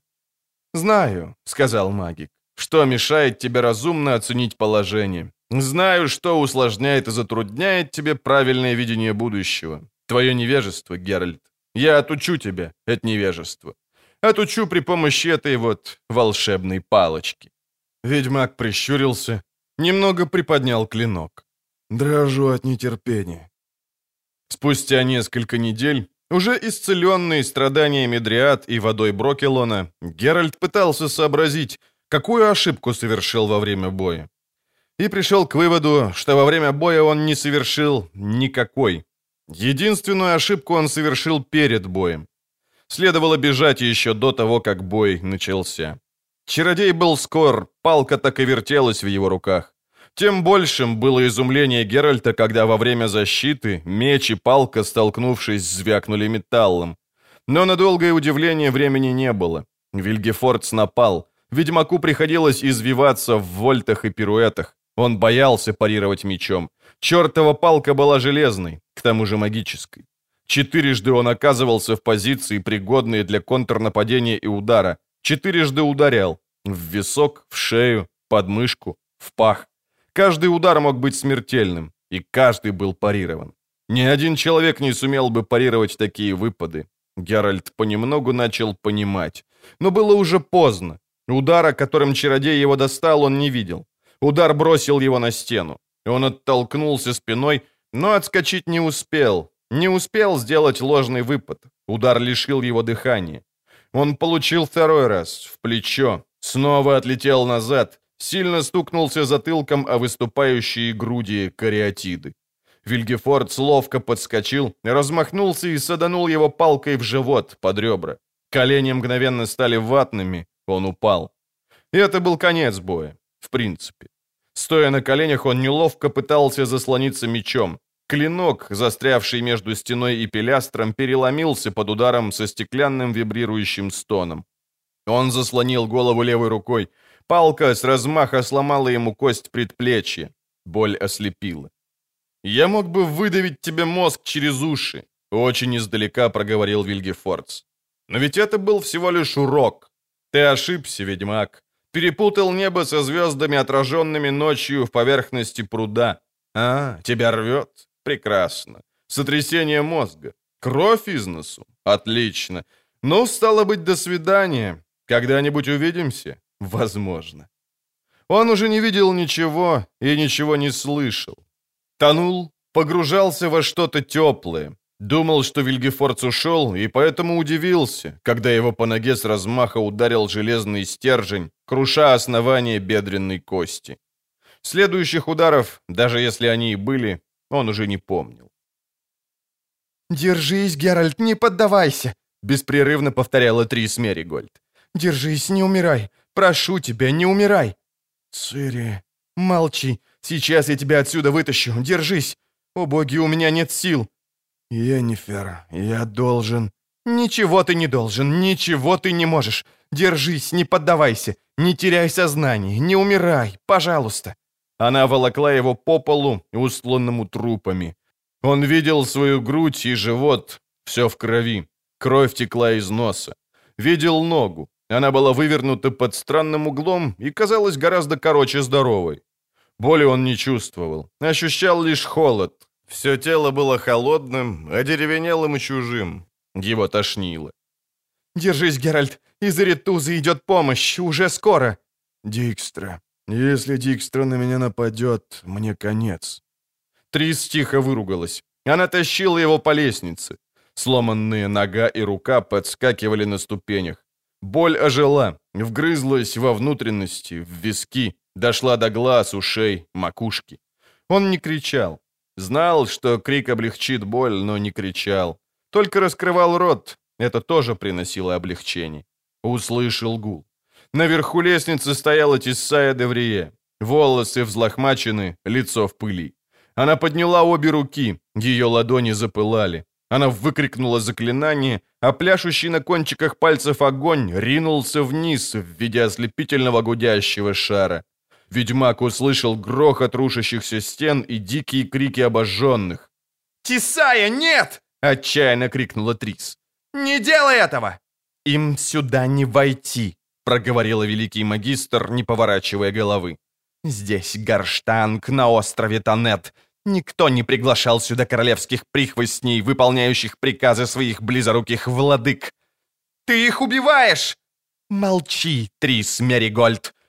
Покушение на единство братства провалилось. Островом по-прежнему владеет капитул. Короли, руки прочь от капитула! Это наш конфликт, мы сами разрешим его. Решим свои проблемы, а потом положим конец вашей идиотской войне ибо на нас, чародеях, лежит ответственность за судьбы мира». Из ее руки вырвалась новая шаровая молния. Множественное эхо взрыва прокатилось меж колонн и каменных стен. «Прочь!» — крикнула она снова. «Вам нет сюда хода! Вон!» Крики внизу прекратились. Геральт понял, что нападающие отступили от лестницы, ретировались. Силуэт Тисаи расплылся у него в глазах. Это была не магия. Он терял сознание. «Беги отсюда, Трис Меригольд!» Услышал он слова чародейки, доносящиеся издалека, как из-за стены. «Филиппа Эйльхард уже сбежала, убралась на своих птичьих крыльях. Ты была ее сообщницей в этом гнусном заговоре, а я должна тебя покарать. Но уже достаточно крови, смерти, несчастий. Вон отсюда! Отправляйся в Ретузу к своим сообщникам. Телепортируйся. Портал башни Чайки больше не существует. Он рухнул вместе с башней. Можешь телепортироваться не страшась. Куда захочешь. Хоть к своему королю Фольтесту, ради которого ты предала братство. «Я не брошу Геральта», — прошептала Трис. «Он не должен попасть в руки реданцев. Он тяжело ранен. У него внутреннее кровоизлияние. Но у меня больше нет сил. Нет сил, чтобы раскрыть телепорт. Тисая, помоги мне, прошу тебя!» Тьма, пронизывающий холод. Издалека, из-за каменной стены голос Тисаи Деврие. «Я помогу тебе!»